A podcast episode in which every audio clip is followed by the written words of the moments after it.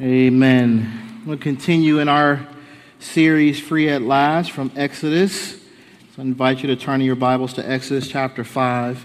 I'm actually going to read this morning a pretty lengthy passage through uh, verse 12 of chapter 6. So uh, listen to the word of the Lord as it is read.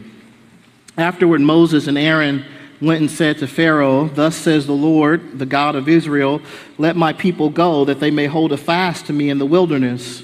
But Pharaoh said, Who is the Lord, that I should obey his voice and let Israel go? I do not know the Lord, and moreover, I will not let Israel go. Then they said, The God of the Hebrews has met with us. Please let us go a three days' journey into the wilderness, that we may sacrifice to the Lord our God, lest he fall upon us with pestilence or with the sword. But the king of Egypt said to them, Moses and Aaron, why do you take the people away from their work? Get back to your burdens. And Pharaoh said, Behold, the people of the land are now many, and you make them rest from their burdens. The same day, Pharaoh commanded the taskmasters of the people and their foremen, You shall no longer give the people straw to make bricks, as in the past. Let them go and gather straw for themselves. But the number of bricks that they made in the past, you shall impose on them. You shall by no means reduce it, for they are idle. Therefore they cry, Let us go and offer sacrifices to our God. Let heavier work be laid on the men, that they may labor at it and pay no regard to lying words. So the taskmasters and the foremen of the people went out and said to the people, Thus says Pharaoh, I will not give you straw Go and get your straw yourselves wherever you can find it, but your work will not be reduced in the least. So the people were scattered throughout the land of Egypt to gather stubble for straw. The taskmasters were urgent, saying, Complete your work, your daily, uh, your daily task each day, as when there was straw. And the foremen of the people of Israel, whom Pharaoh's taskmasters had set over them, were beaten. And they were asked, Why have you not done all your task of making bricks today and yesterday as in the past? And then the foreman of the people of Israel came and cried to Pharaoh, Why do you treat your servants like this? No straw is given to your servants, yet they say to us, Make bricks, and behold, your servants are beaten. But the fault is in your own people. But he said, You are idle. You are idle. That is why you say, Let us go and sacrifice to the Lord. Go now and work. No straw will be given you, but you must still deliver the same number of bricks. The foreman of the people of Israel saw that they were in trouble when they said, You shall by no means reduce your number of bricks, your daily task each day. They met Moses and Aaron, who were waiting for them as they came out from Pharaoh. They said to them, The Lord look on you and judge because you have made us stink in the sight of Pharaoh and his servants and have put a sword in their hand to kill us. Then Moses turned to the Lord and said, O Lord, why have you done evil to this people? Why did you ever send me? For since I came to Pharaoh to speak in your name, he has done evil to this people, and you have not delivered your people at all. The Lord said to Moses, Now you shall see what I will do to Pharaoh for with a strong hand he will send them out, and with a strong hand he will drive them out of his land. God spoke to Moses and said to him, I am the Lord. I appeared to Abraham and Isaac and to Jacob as God Almighty, but by my name, the Lord, I did not make myself known to them. I also established my covenant with them to give them the land of Canaan, the land in which they lived as sojourners. Moreover, I have heard the groaning of the people of Israel, whom the Egyptians hold as slaves, and I have remembered my covenant. Say therefore to the people of Israel, I am the Lord. And I will bring you out from under the burdens of the Egyptians, and I will deliver you from slavery to them, and I will redeem you with an outstretched arm and with great acts of judgment. I will take you to be my people, and I will be your God, and you shall know that I am the Lord, your God, who has brought you out from under the burdens of the Egyptians. I will bring you into a land that I swore to give to Abraham, to Isaac, and Jacob, and I will give it to you for a possession. I am the Lord. I am the Lord. Moses spoke thus to the people of Israel, but they did not listen to Moses because of their broken spirit and harsh slavery. So the Lord said to Moses, Go in, tell Pharaoh, king of Egypt, let the people of Israel go out of his land.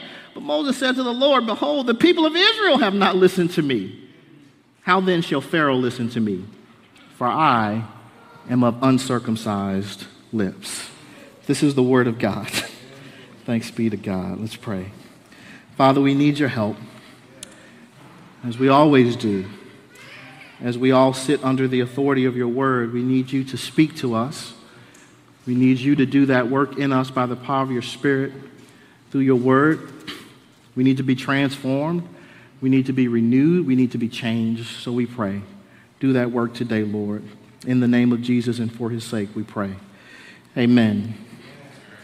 At the end of his I Have a Dream speech, Martin Luther King Jr. envisions a world in which a united human community across all its divisions will be able to join in singing the refrain of an African American spiritual, Free at Last. And that powerful preacher voice, he bellows, Free at last, free at last. Thank God Almighty, I'm free at last. It's a powerful moment, not only because of the situation the ongoing battle for racial equality in this nation, or even the occasion itself. Hundreds of thousands of people gathered together to show their solidarity with the cause of racial equality.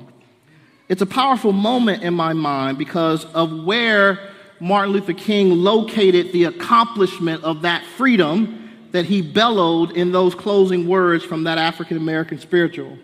Free at last, free at last, thank God Almighty, I'm free at last. Thank God Almighty, I'm free at last. Thank not America. Thank not the politicians.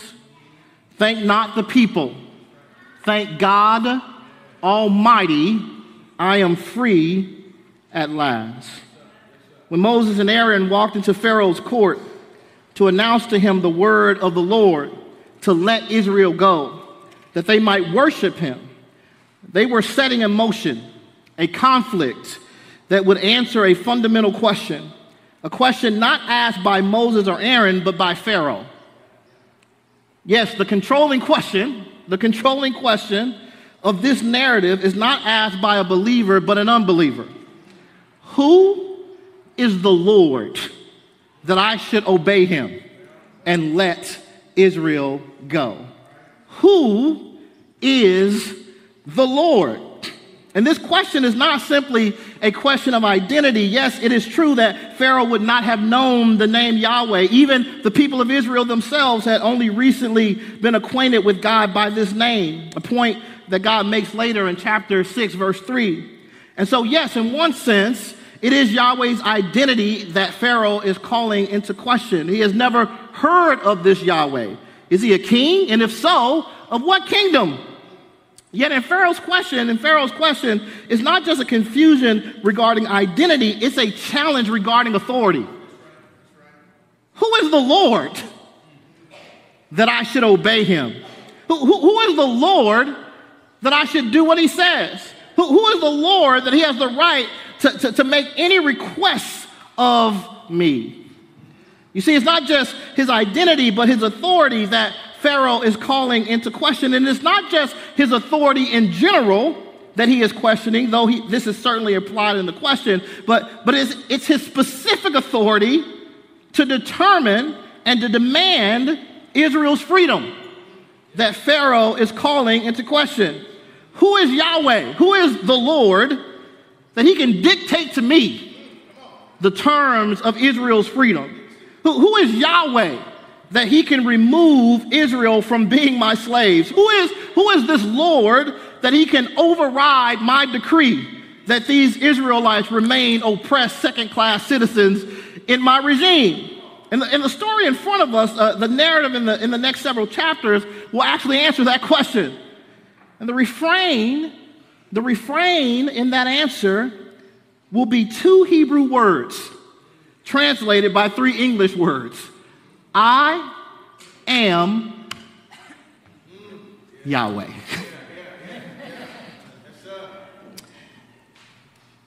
While it's true that God's name is tied to his people in a special way, his actions will dictate that he is not only the Lord over their lives not only the Lord over the lives of his people, but the Lord over all the lives of the peoples of this earth.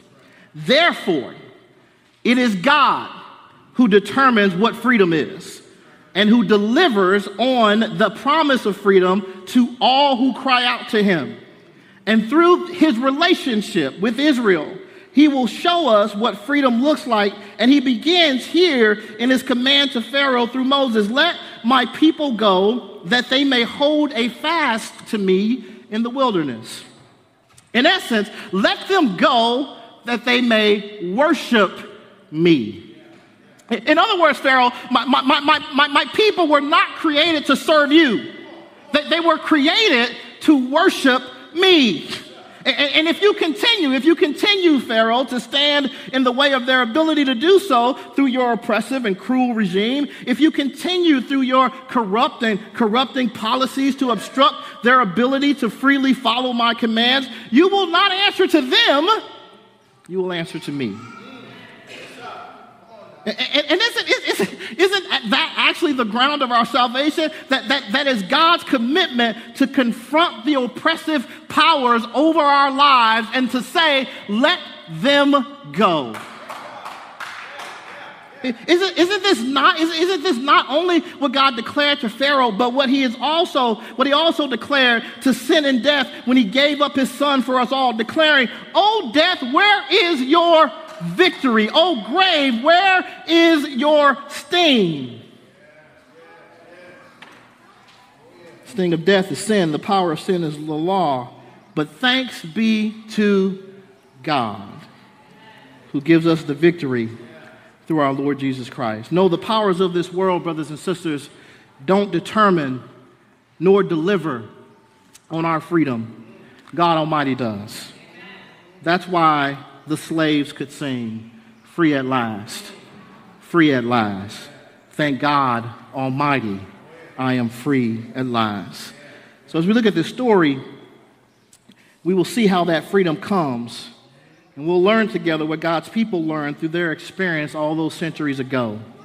So, how does, how does this freedom come to us? Let me, let me lay out three things for you this morning. I'll try not to be in front of you long. The Lord's freedom, the Lord's freedom comes in the midst of opposition. The Lord's freedom comes in the midst of opposition. It seems clear from, from Moses' response to God in his prayer in, in verses 22 and 23 that he and Aaron had not anticipated Pharaoh's response, which is detailed in verses 4 through 18, uh, to their announcement to him of, of the Lord's command to let Israel go. They expected Pharaoh to be stubborn, a point reinforced to them by God in chapter 3 and chapter 4.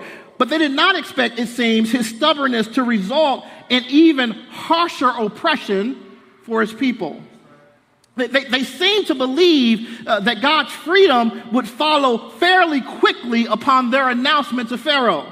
Yet, yet, by the time we get to verse 22 and 23, some significant time actually has elapsed, at least enough for Pharaoh's harsh oppression to have been experienced to the point where the foreman, those Israelite slaves who were in charge of making sure that uh, they and the others fulfilled their quotas, uh, had to seek audience with Pharaoh. By this time, the increased workload, the beatings, the unrelenting demands of the taskmasters, the, the Egyptian equivalent of the slave drivers in this country's history, Uh, it had reached its unbearable zenith. The people simply felt that they, could, they couldn't take it anymore and, and would surely die under the weight of the oppression. So now Moses, seeing all this, could, could no longer bear it. And so he turns to the Lord to express a similar feeling of that of Jeremiah in his day when he cries out to God, Oh Lord, you have deceived me. and I was deceived. You are, strong, you, you are stronger than I, and, and you have prevailed. I have become a laughing stock all the day. Everyone mocks me. Of course, neither uh, the, the, the, later prophet nor uh, the prophet Moses are accusing God of wrongdoing. Rather, they, they, they're coming to grips with the fact that their expectations of the unfolding of God's plan does not match up with the actual unfolding of that plan. We'll say that again. Their expectations of the unfolding of God's plan are not matching up with the actual unfolding of that plan. They expected opposition. They just didn't expect the level of opposition that they encountered. And isn't the same true for us at times? As we look for the unfolding of God's salvation plan in our lives, we, we know there will be trial. We, we know there will be hardship. We know there will be difficulty. We're, we're just not prepared at times for the level of that trial, for the level of the hardship, for the level of the difficulty. And to some degree, I think, the, the, the American dream ha- has insulated us from the expectation that these kinds of seasons of trial are going to be a part of the outworking of God's freedom in the world. What, what, uh, what I'm saying is we, we, we've grown so comfortable with being comfortable that when hardship and trial and difficulty come, we don't really know what to do with it because that ain't really our thing.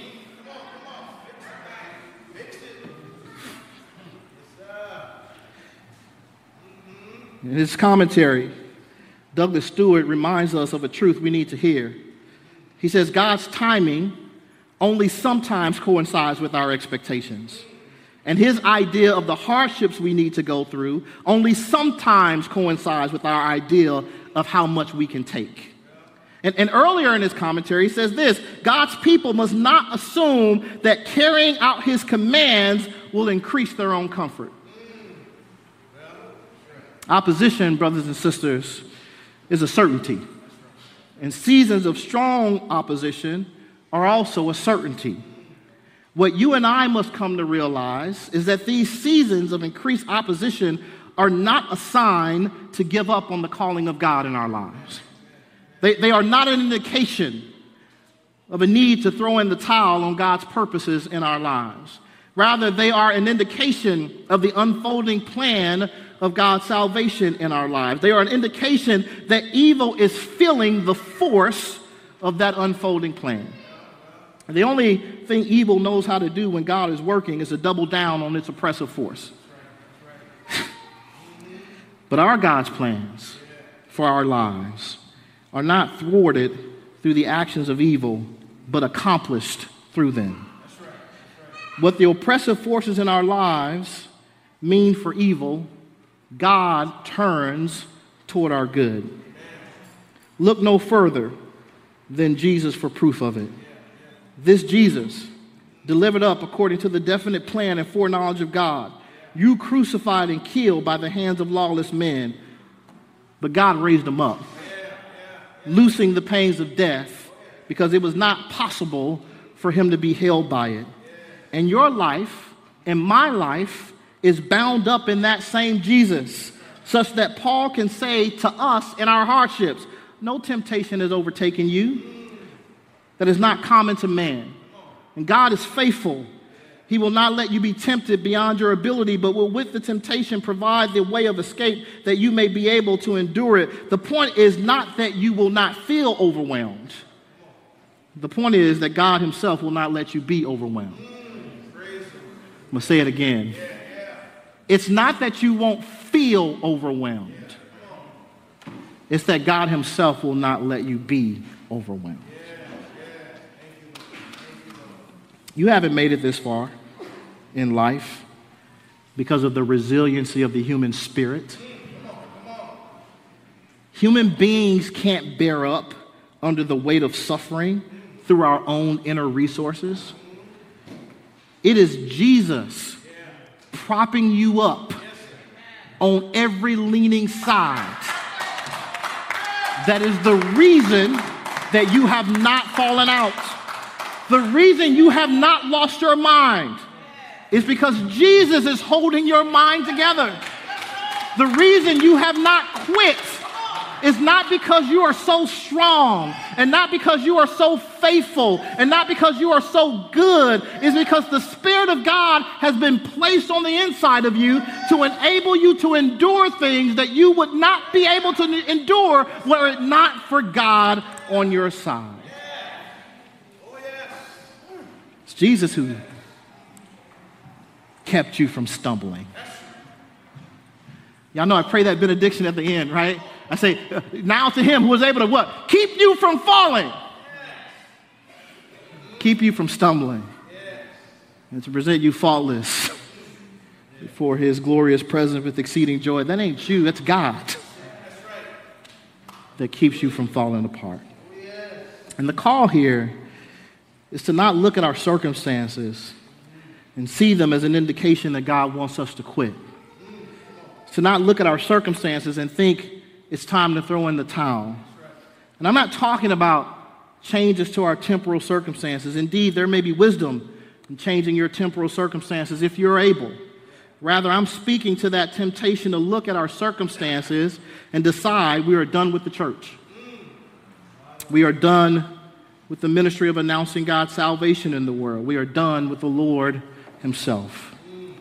There are some seasons of, seasons of trial, if we're honest, where we feel this more intense desire to quit. Can I get an amen? To give it all up. And certainly, our spiritual and even our earthly enemies would be delighted for us to do so. Satan, Satan, and Pharaoh would have reveled in Moses and Aaron and the elders quitting if they had. And we can see in Moses' response and then the people's response later this wrestle to believe God and to stay engaged. And this story, I believe, is being told to us so we, when we find ourselves in these seasons of intense trial, and by the way, this is what I love about the Bible, it actually tells you how bad it can get. So that you will see not only how bad it can get, but you can see God's faithfulness in the midst of that. Amen, people of God. So, where do you feel that intense temptation today? Let God's word encourage you. Opposition will come and sometimes intense opposition. But this is not an indication to give up. It's an indication that God is working and unfolding his plan of salvation in your life. Amen, people of God. The Lord's freedom comes in the midst of opposition. It comes, the Lord's freedom comes through divine force. Through divine force. I alluded to this in the intro, but let me, let me flesh it out in this point. The conflict in this narrative is not between Moses and Pharaoh. The, the conflict in this narrative, this entire narrative of Exodus, is not between Moses and Pharaoh. It's also not between Pharaoh and Israel or between Egypt and Israel. It's not even, as we discover in a later chapter, between Egypt's magicians, magicians and Moses. The conflict, the battle, if you will, is between the false gods of Egypt on whom Pharaoh is basing his own authority and God. The conflict is between those false gods and the empire that has been developed on the backs of the false claims created around those gods and the kingdom that belongs to God and to which he is calling all those who look to him for salvation. It's a conflict between the view of the world exemplified in the concrete acts of oppression by Pharaoh toward the people of Israel, and the view of the world which is given to us by the Lord, which is exemplified in his concrete acts of salvation. And because of this conflict, brothers and sisters, is one between the false gods of this world and the false narratives that are built around them, as they are exemplified in the concrete acts of sin and oppression and injustice and evil by individuals and groups of people and nations. Because the conflict is between that and between God, the God of all the earth and his salvation, which has come in and through the person and work of Jesus Christ, the power for freedom has to come through divine force. The, the power of freedom has to come through divine force. Don't mishear me. Moses has got to stand in front of Pharaoh. And he's got to proclaim to Pharaoh, Thus saith the Lord. Daniel has got to stand in front of Nebuchadnezzar and his administration and proclaim, Thus saith the Lord. Jonah has got to go to Nineveh and proclaim to that city and its king, Thus saith the Lord. The apostles have got to stand in front of the Sanhedrin and before the rulers of Rome and declare, Thus saith the Lord. And all of God's people, past and present and future, are drawn into this same calling to stand before people small and great and declare, Thus saith the Lord. Yet the accomplishment of God's salvation, the victory of his freedom in his people's lives, individually, as well as the victory of his freedom in the historical circumstances of oppression and injustice in this world, are not the work of human power. They are the work of God. They are the work of God. Salvation comes when God rises up and says, Now you will see what I will do to Pharaoh. For with a strong hand he will send them out, and with the strong hand he will drive them out of his land. Exodus 6 1. How do I know that sin and death will not be victorious in my life or in the lives of any of God's people?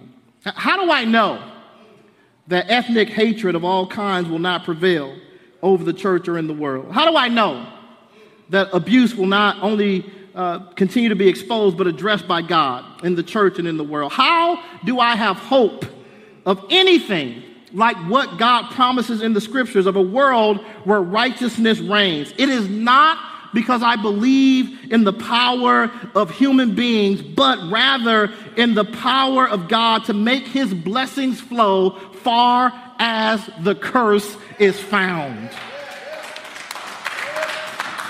So I embrace, I embrace the calling to be an ambassador for God in this world, announcing the freedom that comes through relationship with Jesus Christ in every area of life, not looking only to what my hands can do, but what God Himself has done and will continue to do by the force of His own might. If I had to rely on my might, or if I had to rely on yours, or that of another human being, all of us would be in trouble. This is because, if we're honest, just like Moses, we look at our own ministry labors and see the lack of success in bringing about the desired fruit of that labor, and we think God's plan has failed.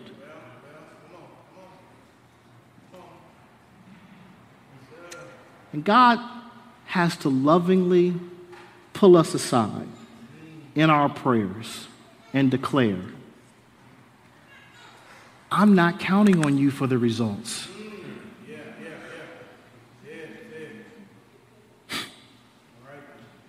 Those are in my hands. I'll make Pharaoh obey my commands. Your job, announce my commands. Show up in the places where injustice is prevailing and announce my commands through word and deed, and I'll break the power of Pharaoh. But Jesus, I got a sword. And I can cut the guard's ear off. And I can defend you. And I can help your way of salvation be inaugurated. I got a sword. And I know how to use it. Peter, put up your sword, bro. If I needed security guards, I'd call for a legion of angels. Put your sword, sword in your sheath. We're not doing it that way. God has got this. You have to be ready when I'm gone to declare my word to everyone and in every place that I send you. This is not coming through your power, but through mine. Amen, people of God. So, you know my encouragement to you today? People of God, put down your swords. People of God, put down your swords. Put down the violent thoughts. Put down the violent speech. Put down the violent acts that you think are going to further God's salvation in your life or in the world. Salvation comes through divine power. Our force, then, is the force of the proclamation of the truth of God and of His Word, in word and deed. It is saying and doing those things that God tells us to say and do in His Word. Our swords are not going to get the job done. It is only the power of God at work through His Word, spoken and lived out in every arena of our lives, that will prove effective in doing battle with the enemies of God's good in this world. This is why we're taught in the Lord's Prayer to pray, Your kingdom come, your will be done on earth as it is in heaven. We pray this way because we recognize that we need God's power to be at work to advance his kingdom in the world, not just our actions. When we believe this, it actually enables us to endure even when our labors aren't bearing the fruit in the immediate moment that we expected them to. Moses wanted liberty now, but God had to teach Moses that it was not going to come in his time and in his way or through his power, but in God's time, in his way, and through his power. It's a lesson that all of us need to keep learning. Because I imagine that, like Moses, we have been ready for God to do something now as a result of our work and been disappointed in that now not coming to fruition. Yet God, as he showed Moses, is committed to setting people free and to working his salvation in people's lives and in the world. Amen, people of God. The Lord's freedom comes in the midst of opposition, it comes through the power of divine force, but it also comes through covenant faithfulness. And we've talked about covenant faithfulness before as it relates to this narrative in Exodus. I said at the beginning of, uh, of this sermon series that the Exodus story doesn't actually begin with oppression and slavery, it begins with God's covenant with his people. The people who find themselves enduring oppression and slavery are, are those whom God has covenanted to be their God and they his people but don't misunderstand, don't misunderstand that covenant relationship to be for Israel alone. For God has covenanted with them to be a people through whom he declares his salvation to the nations of the earth, that his salvation might reach to the ends of the earth. So God isn't just concerned about the oppressed of Israel, but about the oppressed of the earth, those harassed by sin and death, and all the concrete expressions of sin and death that manifest themselves in people's lives and in the world at large. But there's a nuance to God's faithfulness to his covenant promises that I want to draw out for us from this text this morning. God declares himself in verses 2 through 8 of chapter 6 as, as the God who has made uh, these promises, all these promises to Israel. The, the God who has revealed himself to them by his covenant name, a, a name representing not just his power, but his intimate relationship with his people. He, he has promised to give them a land of rest and renewal. He, he's promised to bring them out of slavery in Egypt. He's promised to fulfill all his promises made to their forefathers and ours, by the way, if our faith is in Jesus. So, so God tells Moses to carry this message back to the Israelites to remind them of his commitment to, to follow through, to be faithful to his promises.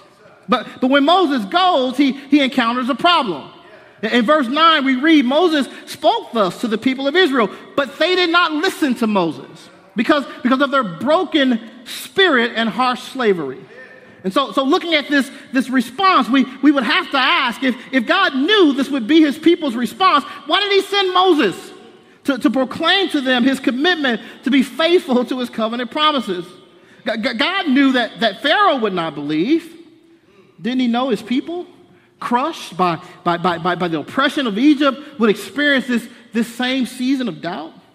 So, so why send why send Moses to a people that, that, that God knew would be so discouraged that they would not listen to what Moses had to say?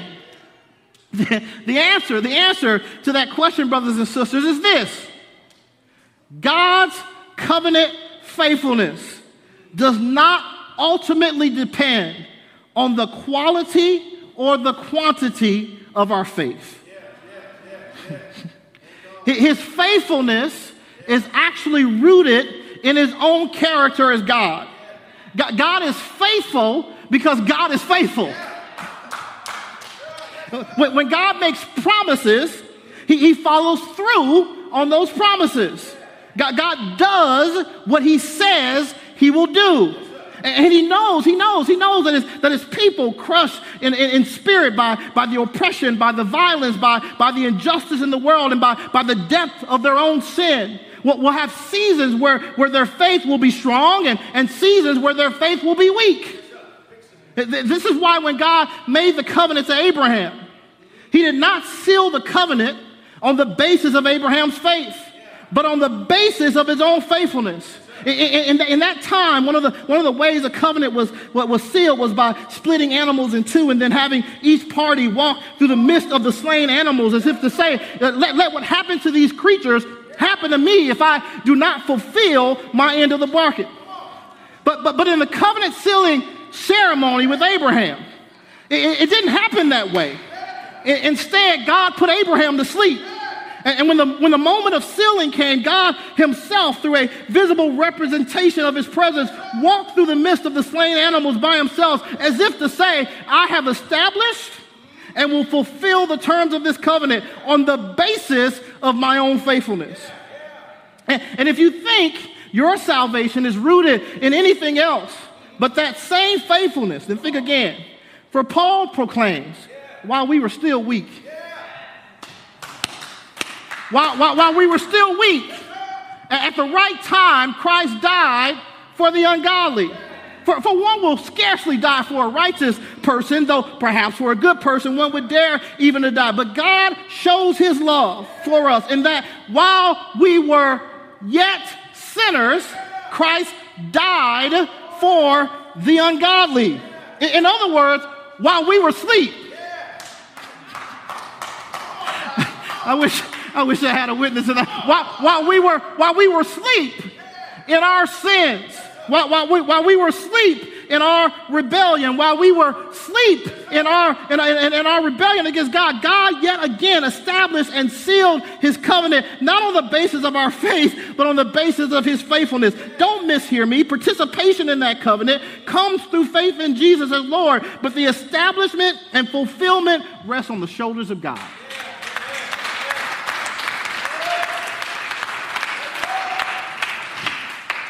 So why send Moses? To tell a despondent people that God would be faithful to his promises. He did it so, it so that when the promise was fulfilled, the people would be able to look back and know that it was not their faithfulness, but the faithfulness of God that carried them through. Some of y'all, some of y'all in the house can look back at your own story and you can see times when your faith was strong and times where your faith was weak. You can see times where your, where your faith waxed and times where your faith waned. You, you can see times where, where you believed God and you can see times where you doubted God. Can I tell you that God did not base his salvation on knowing whether or not your faith was going to be strong? He based his salvation on his own covenant faithfulness so that whether your faith waxes or wanes,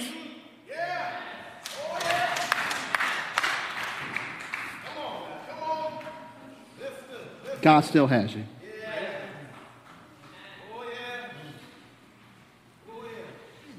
God wanted his people to be able to look back and declare with that future throng of believers from among all the nations salvation belongs to our God and to he who sits on the throne and to the Lamb. The call, brothers and sisters, is not to put our faith in our own faith, but rather to put our faith in God. Jesus speaks of the faith the size of mustard seeds moving mountains. Why? It's because the mountain doesn't move because of our faith. It doesn't move because our faith is big, but because the God in whom we put our faith is bigger than the mountain. We rely, we rely not on our faithfulness, therefore, but on the faithfulness of God, who is bigger than all our circumstances and who has proven his faithfulness to our salvation through sending his Son to deliver us from our greatest enemies, sin and death. How then, how then, if this God delivered us from our greatest enemies, how then will this God not also deliver us from the concrete expressions of all those enemies in this life and in the life to come?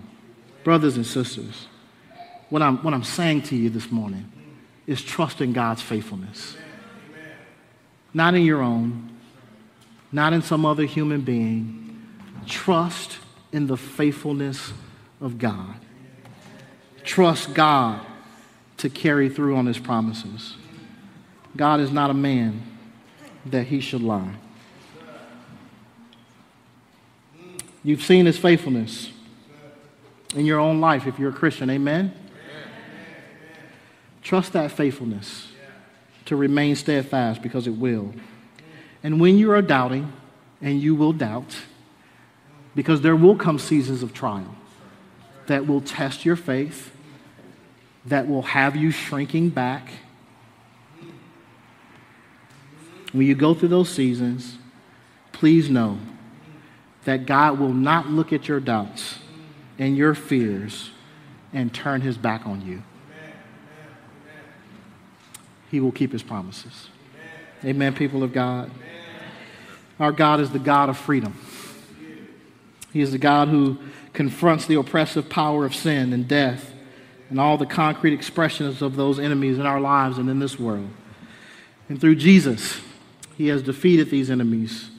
And He's called us out into the world to proclaim that freedom. And how does it come? Well, it comes in the midst of opposition, it comes through divine force, and it comes through God's covenant faithfulness. It comes in Jesus, who empowers us through the opposition. It comes in Jesus, who has conquered sin and death through the force of his sacrifice on our behalf. It comes through Jesus, who is the ultimate expression, who is the ultimate expression of God's faithfulness to his covenant promises. What else can you do in the face of that but worship God? What, what, what else can you do in the face of this great salvation that God Himself has established and God Himself has won for you.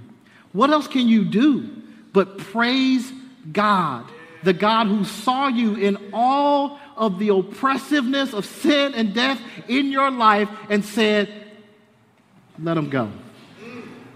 Let her go. I'll just tell you if you don't worship him, the rocks will.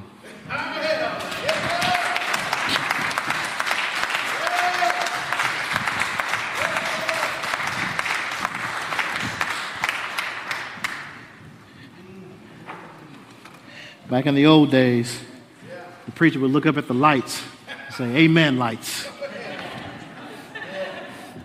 If you don't worship him, creation will. Amen, people of God.